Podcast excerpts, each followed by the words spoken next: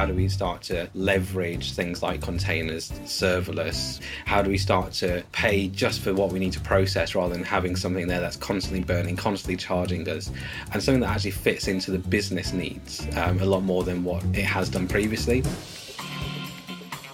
Hello and welcome back to a brand new season of Explain It, brought to you by Softcat, a show for IT professionals by IT professionals that aims to simplify the complex and overcomplicated bits of enterprise IT without compromising on the detail.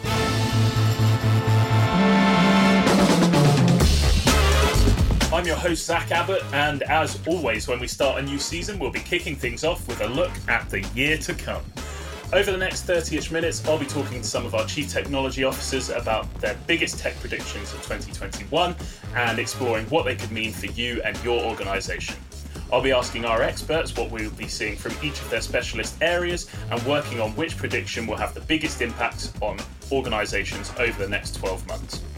Joining me today is Adam Harding, Chief Technologist for Digital Workspace, Adam Louca, Chief Technologist for Cybersecurity, Ross Hamilton, uh, Account Chief Technologist, and Andrew Cochran, Chief Technologist for Data Center. First things first, welcome to the show, Andy and Ross. It's always exciting to have new guests. And of course, welcome back to the show, Adam and Adam. Great to have you join us for season four. Thanks, Zach. Good to have you. Thank Hello. Excellent. Thanks, Zach.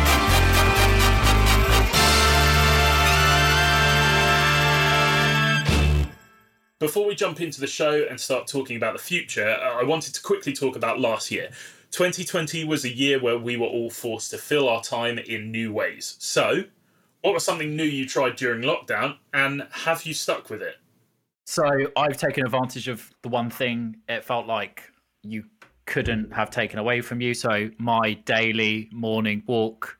So, before I start work now, have a little walk for half an hour which is nice and something that I started during the sort of heaviest parts of lockdown, but actually something that I found really useful.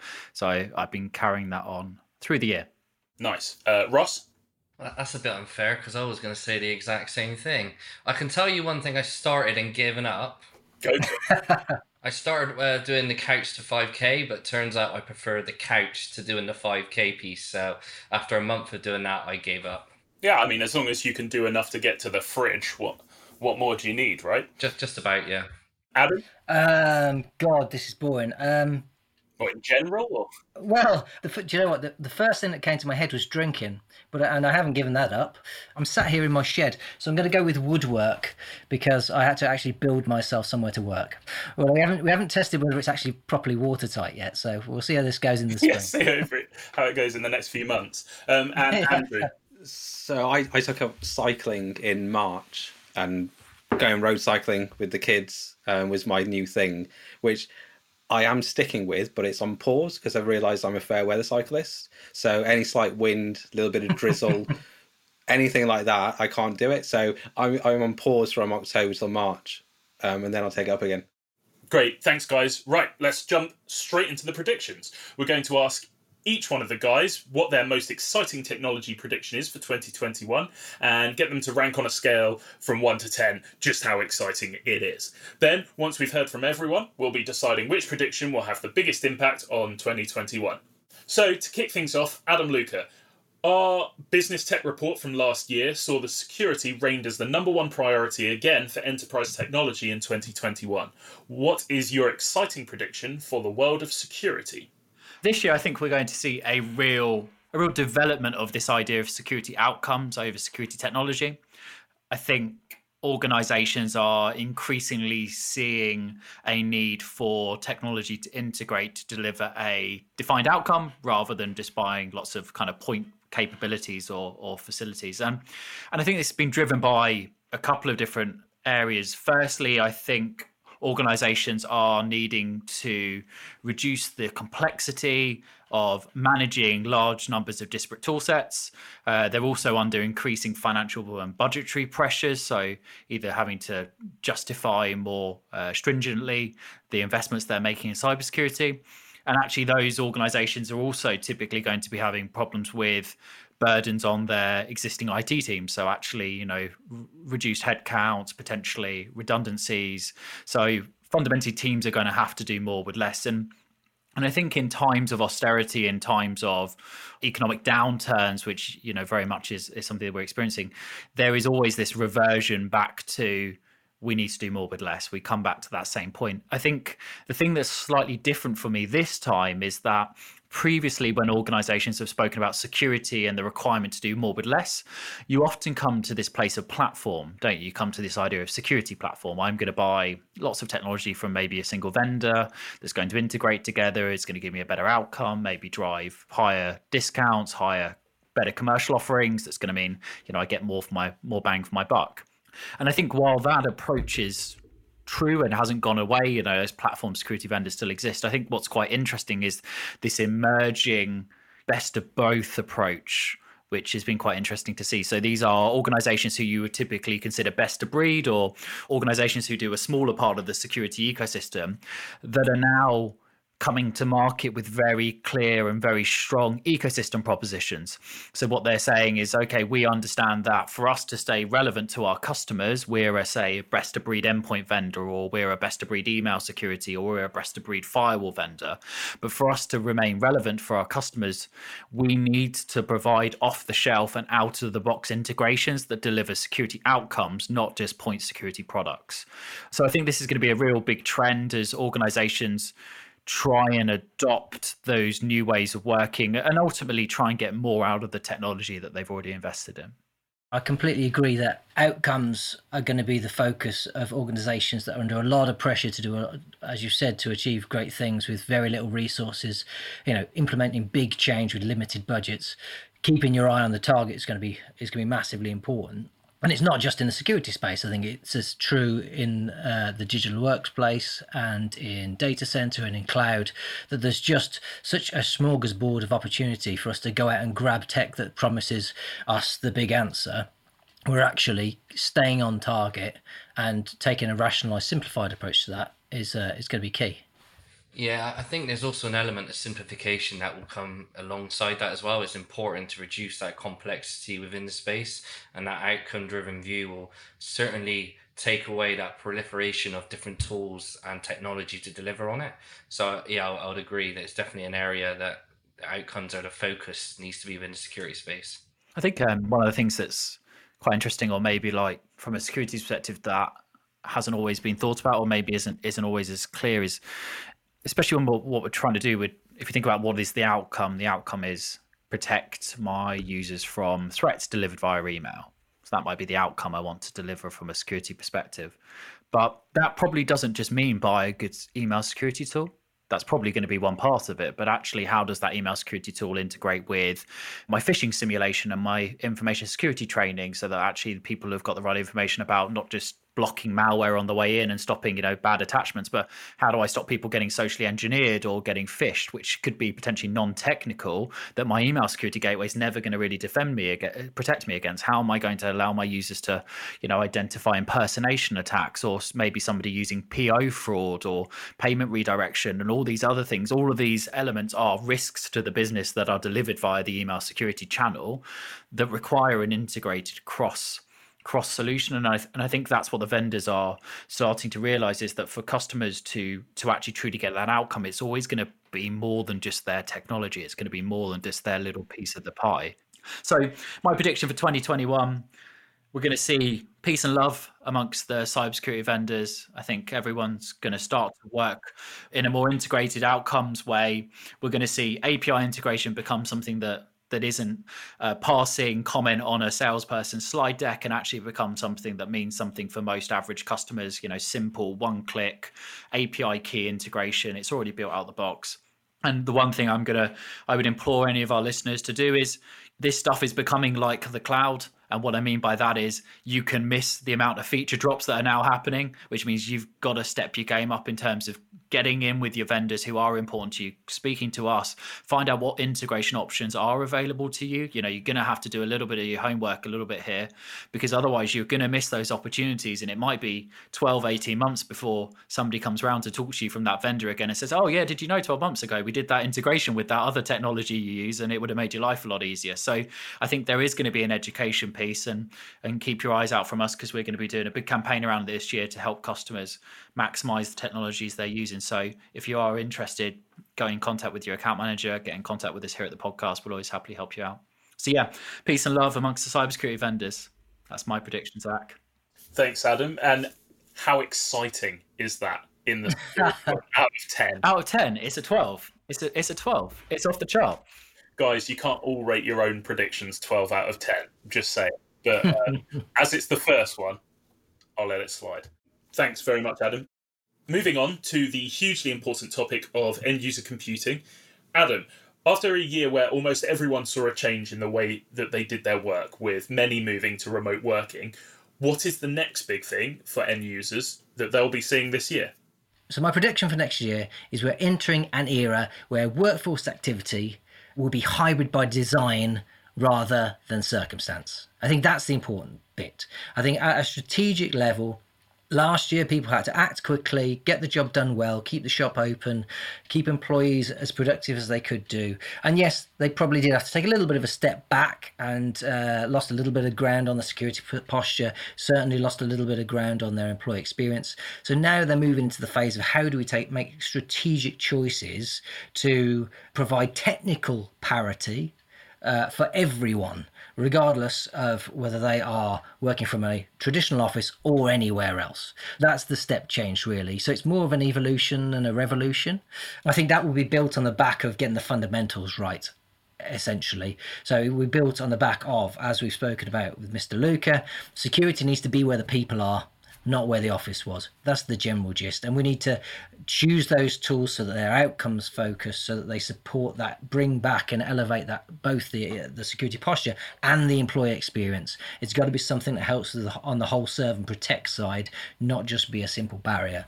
I think that from an application point of view, it's cloud, it's cloud, it's cloud because we've just been caught out too many times with the application and the data that's that's being fed to it being in the wrong place at the wrong time and I'm trying to access it across uh, uh, the wrong size piece of string. So that's that's got to move away. And then also what is now a fundamental, and it probably has been for a little while again, is that collaboration side. More important now than ever, and we don't really need to push this point home too much, is the fact that we need to work as well separately as when we're together. And I think that the voice, the IM, the video, the team working applications like Teams and Slack and things like that, 10 years ago, a lot more companies would have gone bust because of this pandemic than now. And a lot of it is because we were able to be together in this using the using the tools that happen to be available at the right point in time. Uh, and i think it's they're worth their weight in gold. I don't think they replace person to person contact uh, I've been working with Ross, who's on this call for nine months. I've never met the guy. For all I know, he's three foot five. But I've seen him sitting in that chair with his little Mario poster behind him for nine months. And I've kind of forgotten the fact I've not met him because of these tools. So I think bringing people together is just so hugely important. So that that's kind of what I expect to happen.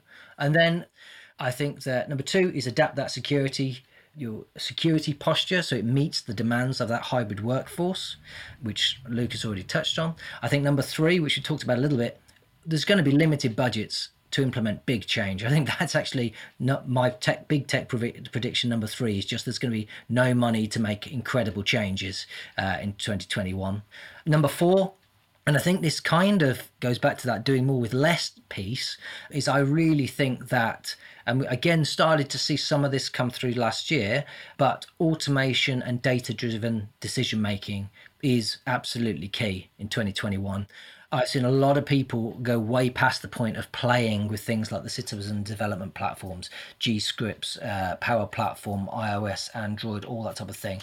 And even inside Softcat, I can see us opening up entire new services without having to recruit any more people because I can help people do 10 times as much work with no effort because we've got we're using the in, in, this instance the Microsoft Graph API and the Microsoft Power Platform to bring together um, the tools that are readily available under our Office 365 subscription to do incredible things, actually, uh, really genuinely incredible things. And if any, any old idiot like myself can do it, then real developers and people who are who have a bit more time to dedicate to it can do some can make some great progress with automation, which will drive down the costs that are going out of that business that will increase your efficiencies, that will drive out your productivity, and will give you growth. So I think that that automation and data driven decision making piece really hooks into we've got limited budgets to implement some big changes. The last one, Zach, this isn't really a prediction, this is more something I'd like to see, is I would like to see us using the digital workspace that we've now come to rely on as a springboard for sustainability. I think that there's a lot we can do whether it's reducing unnecessary travel i think actually more meaningful travel is absolutely fine but unnecessary travel choosing products that are part of the circular economy that can be bought by big corporates in the first instance that are taken and produced from recycled packaging and waste and ocean bound plastics and all this type of stuff and then actually 3 or 4 years in when it's time to retire those devices for instance and uh, and get some new ones. There are schools that would never be able to afford the machines you're throwing away and are going out and buying brand new lesser machines. I think there's a whole circular economy thing here that we can kick off. And I think the digital workspace is just a really useful way of making a big difference in IT to sustainability. So that's number five. So, in summary, number one, hybrid office. Number two, adapt your security. Number three, you're going to have to do some big change with some limited budgets. Uh, number four, automate, automate, automate, and continue to make data driven decisions. It's easier than you think. It's not just something that you think the clever guys in the corner can do. I think the sustainability piece from Digital Workspace choose when we travel, travel well when we do. Spend it going to see the people you actually want to see, the people that possibly there's a beer at the end of it for you, something like that's fine. And yeah, there's my predictions. Perfect. So an exciting year for end user computing, you'd say. Is it higher than 12 out of 10 though? Is it higher than 12 out of 10? No, because I'm not an idiot. So I'll just go with like 10 out of 10 and then. Nice. Okay. Thanks very much. cool. Uh, moving on, Andy, we've had a few episodes in last year's season of Explain It where we heard about the power of data center and cloud, especially its importance during the peak of the pandemic. As the third highest ranked priority for 2021, what developments can we expect to see in data center and cloud this year? So I think really obviously on, on the face of it, we're going to see an acceleration of cloud adoption. But if we dig into that a little bit further, I think really we're going to see the maturity evolve of how people consume cloud and what they expect of it. So we're starting to move into more of a multi-cloud world where organizations are focusing on the application and the data a lot more and how do they modernize those as they move to cloud. So previously, a lot of the cloud adoption would be more around specific workloads, potentially storage utilization, potentially for, for backup purposes, maybe just doing a lift and a shift to utilize it. And that's definitely what we've seen over the last year for it was a need to deliver some capability quickly. For 2021, I think we're going to see that revisiting and actually that architecture that fits best for a, a, cloud destination, whether that be your own private cloud, whether it be consuming a public cloud. But the way to do that is to look at the applications and look at the data.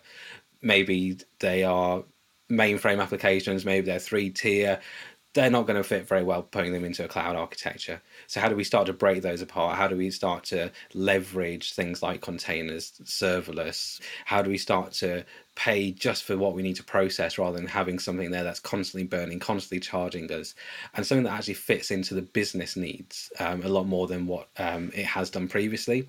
And that is really done through through those applications to make sure that actually they tie in with the business process that you're trying to achieve. And when you get that right, you start to see an acceleration within that business, within that organization, to be able to deliver things quickly, to be more agile, to be able to evolve as the business changes. And that's where we have seen throughout the, the COVID pandemic, the organizations that have had that before have actually been quite successful because they've been able to adapt um, as new things have, have uh, been coming out of the woodwork over the last nine months. They've been able to change those quite rapidly. So we're starting to see that evolution across more organizations now as that becomes more of the norm uh, to operate that multi cloud. I think as part of that, there's going to be um, some new, more innovative ways of tooling to come to the market. Um, there's going to be new ways to focus on sustainability. And from that, we'll see new industries starting to emerge, maybe even existing businesses starting to pivot to start to provide more societal, cultural, or environmental um, options as part of their, their, their choice there.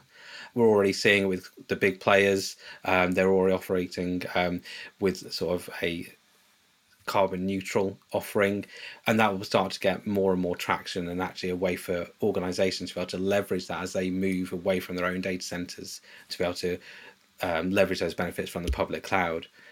So I, I, think really that's kind of the, the main area that i'm focused on is kind of that maturing of cloud and actually what we want from cloud is really going to be the big thing that we're going to see over 2021 and you speak about kind of that people maturing into cloud what do you see as the most immature part of a customer's cloud environment typically? It's going to be around how they support and deliver to the cloud. What we're seeing is so many people take that leap into this this great thing called cloud and they think all their problems are going to disappear overnight but then they end up creating new issues and let's be honest when it comes to building out a support team to manage infrastructure it takes several several years to perfect and how you support that and you deliver on tools and processes, as soon as you move into a cloud model or multi cloud model, those processes and tools become irrelevant and they need to change. But also, so do the people in terms of their skill sets and how they support that with those new capabilities. So I, I'd say from a maturity perspective, we're seeing people take the technology, jump into it, but not looking at some of the basics around how you support it and manage it going forward. I think that's where it comes back to when I was referring to that maturity. It's almost the decision criteria in which you choose to select the, the right cloud for you needs to evolve of actually can I just chuck this at a another cloud? Yes, you can, but that has an impact of exactly what Ross said. How are you going to manage that? Potentially the cost for it, the resources you have, the skill set, the processes. It actually doesn't get you anywhere. If you take a step back and go, okay, what is the business problem I'm trying to fix here. Who are my end users that can operate it? Um, how are they going to interact with it? Where does the data need to come from? Where does their data need to go to? How long does it need to run for? How long does I need to maintain this data for? What does the application presentation look like? Do I need to tightly couple these components together or can they be loose? Going through all these different criteria makes it so that you're actually architecting for the cloud era rather than just adopting something and actually ending up with a more challenging environment to operate. So I think really it's that that decision criteria of where you go and what that looks like to build the right selection of clouds. And that's really kind of where that multi-cloud comes from. It's getting the right bits and almost kind of linking back to, to adam's point around the best selection criteria. It's almost that same piece of trying to say okay can i get the right outcome by selecting this piece here? And how do i architect that right? So it doesn't become a burden it becomes a benefit to me. Yeah. And why do you think, Andy, that people are moving without quite as much consideration as that? I have a really strong belief that it's the the way cloud has been marketed. It's been sold as the the fixer of any problem, the dream and the nirvana of you bring your thing and it'll work. And that's definitely what we saw originally with cloud. But I think what is becoming more aware is that actually that brings just as many problems as it fixes. Um, you'll have increasing costs. You'll ha- struggle to manage it. You'll struggle to operate it. And I think that's kind of where this multi-cloud phrase is coming from. Is actually trying to go into cloud with your eyes wide open. And say not everything fits. If you're just going to go and take a bunch of VMs and chuck them up into an IaaS, what's the point? If you're going to look at the applications and the data that sits within those to re-architect them, then that actually makes a lot more sense to actually start to consume the cloud. So I think for me, it was that very first vision of what cloud was. Everyone just took it as being everything and anything to them, which it still can be. Just make sure you go about it the right way. So, in summary, my prediction is um, the acceleration of cloud adoption with a, a real focus on multi cloud models um, starting to become more of the norm um, and organizations really focusing on the application and data modernization and really the business outcomes that they're trying to achieve. And to stick with the theme of excitement, how exciting of a year is 2021 going to be for DC and cloud? So I'm going to go with 13 just to do one more than cybersecurity. But that's accepting Harding now thinks you're an idiot. is I'm I know Andy's not an idiot. I just feel like Luke has led him astray, and that is going to be the problem. You're in good company, Andy. Ross, as an account chief technologist, you have a slightly broader view of the industry. So, what is your prediction for this year? An area which I think is going to have a, a lot of attention in the next 12 months is going to be uh, within the digital channel space. So, consumers' buying habits have changed a lot over the last 12 months, which will have an impact on supply chain for companies who deliver on goods and services generally through high streets. With this shift, it will push for investments into digital channels. These businesses will be competing with the likes of Amazon, which, as we know, already have an excellent uh, digital experience. So, the areas I can see businesses focus on within a digital channel would be data and AI. Data will be a key driver in supporting an automated digital channel with the likes of RPA driving those business processes. How this will improve on the quality, but more importantly, on the overall customer experience. With the use of low code development and enabling uh, will enable the business to easily access and integrate data to improve on business processes and deliver action on actionable insights as well for the likes of marketing. We'll also see areas within cloud delivery, which we've actually spoke about a lot during this uh, discussion. But business leaders will be forced to assess what is the most appropriate method to deliver on these services. And generally, capacity and technology may be an issue against the current state. This is where the likes of cloud will become appealing to avoid on the scalability and technology bottlenecks. But these decisions will have a material impact to other areas such as security, data, and how you integrate these systems and how you operate them these are where I see companies having to invest in time and people over the next 12 months. Just moving workloads to the cloud and a number of fancy tools will not fix uh, all your issues overnight. It's important that your people are skilled up in supporting these systems and the governance is in place to avoid costs going out of control and enforcing standards. So these are the kind of the three areas I think because the high streets again absolutely battered at the moment by not being open because of COVID. And they're having to push more to online presence and they're having to deliver on excellent customer experience as well through digital channels. And I think these are the three areas that I need to be focused on to be able to improve that experience. So that's data and AI and providing the tools through citizen development with low code and making use of cloud services.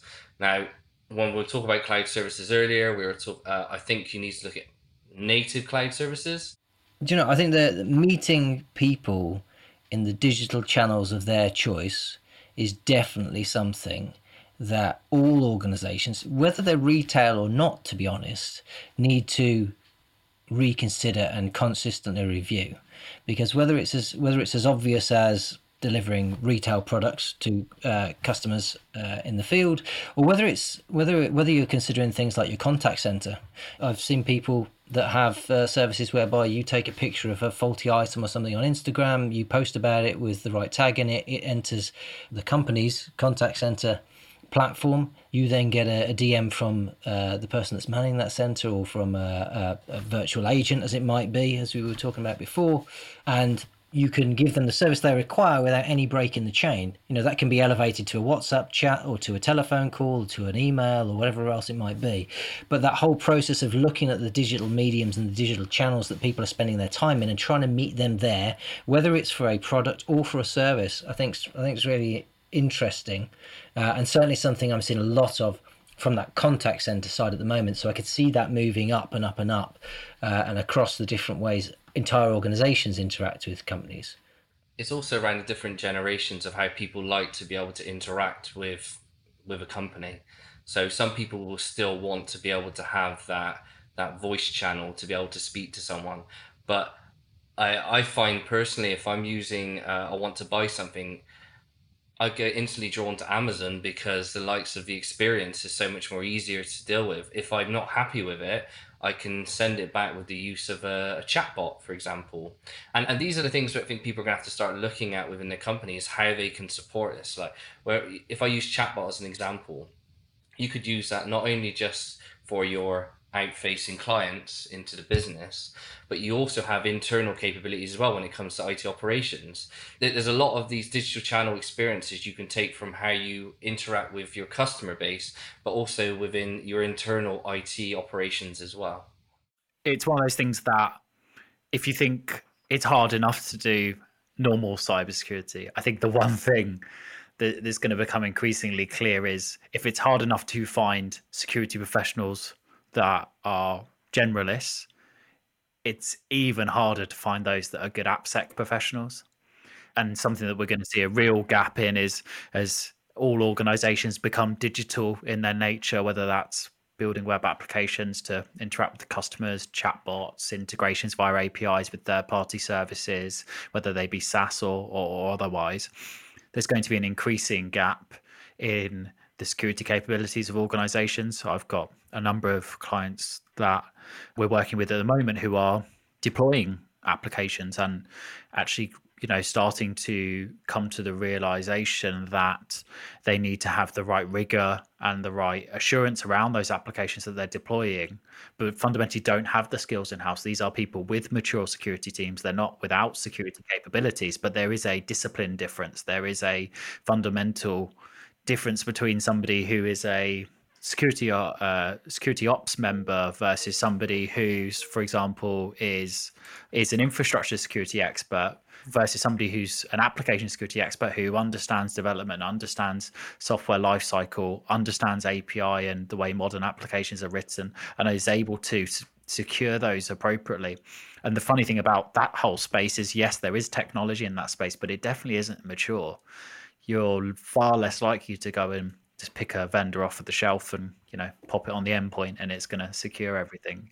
It takes much more feeding and watering. So i think as we see this shift towards digitization we're going to hit a skills gap very quickly with the with the security landscape for sure. So i think if organizations are pushing that way then working out who your partners are and who where you can dip into those types of resources will be really important to allow you to go as fast as you want to go. Yeah thanks alan in summary, it's going to be around introducing the right tools to access your data and enabling people with the skills to improve the customer experience and technology alongside your data is the biggest driver to increase revenue and profit. Perfect. Well, thanks very much, guys. It's been great hearing your predictions for this year. Uh, it sounds like there is a lot coming our way in 2021. So, just to give a quick summary of what we've heard today from our experts, our top four predictions for the year are integrated security, hybrid workforce, multi cloud norm, and evolution of digital channels. What I want to do here, guys, before we finish, is just have you rank those four predictions from four to one, one being the highest of what is most important of those four. Take it away. See, I think that's a bit it's a bit difficult because three of them, maybe two of them, are fundamentals security is going to have to be improved all the time, and hybrid workforce and hybrid workplace is fundamental. I feel like they're almost cheap shots, to be honest with you. So maybe we should just vote on the more interesting ones. Will cloud become the norm, or will the digital channels piece take pride of place? I think digital channels for me personally. Yeah, I think digital channels drives the rest, doesn't it? Yeah, the shifts in the way businesses and consumers engage will be a lasting effect of the last 12 months, but also will become the norm into the future. I mean, take for example, I live between Manchester and Leeds in a, a little town, and every shop in my little town now has a website you can buy a bread loaf of bread from the bakery or and that sort of thing's crazy like it's mad to think that six, 12 months ago you would be able to go online and order a, some bread from a from a bakery and have it delivered by somebody who's got an electric cargo bike who just does last mile deliveries. And you know you, that stuff is here and i can't see it disappearing because things go back to normal. I, I think people will that digital shift will be with us i think f- from now on really and it will be the the evolution of the independent retailer especially yeah, every restaurant's got a takeaway option now, hadn't they? When before people frowned on it, but the likes of Deliveroo and Uber Eat have made it easy for these smaller shops to start providing that e-commerce platform for them to start delivering on services. we're not going to go back to how life was before. There is just going to be the current. So we're going to bring all the things that we've had to learn and change and evolve, and then we're going to be socializing again. But I don't want to be going back and having to fumble around with physical money again. I like having contacts payment. It suits me and my way of life very well, and I want to continue that forevermore. Therefore, that's going to be continuing throughout. So actually, the normal when we go back to it will not be the same as it was before. It will differ. We will have all these new channels, these new ways of interacting and procuring and working together and collaborating, which will be part of life when we go back to being able to socialize again. So there we go. So as as as basically the new entry of the four, because cloud has been on the rise for a little while, security has been unfortunately very necessary for a very long while, and the workspace thing was very was I think was possibly the winner of last year in hindsight. Let's go with digital channels as the prediction for this year. Nice. So, Adam, Adam, Ross, and Andy, thank you very much for your time today. I'm really looking forward to hopefully catching up with you in person in future episodes of the season. Do you know, Zach, it was great. Thanks very much. Thanks for having us, Zach. Thanks, Zach. And that is it for the first episode of season four. Make sure you keep an eye out for future episodes coming your way very soon. Our first couple of episodes will be taking a closer look at the digital workspace and breaking it down from different perspectives. If you want to know more about anything that was covered in this episode or want to chat to one of our guests, feel free to get in touch at podcast at softcat.com. Make sure you click subscribe wherever you get your podcasts, and we'd also really appreciate you giving us a review or a comment on whatever podcast platform you use. We'd love to hear from you. Thanks for listening to Explain It from Softcat.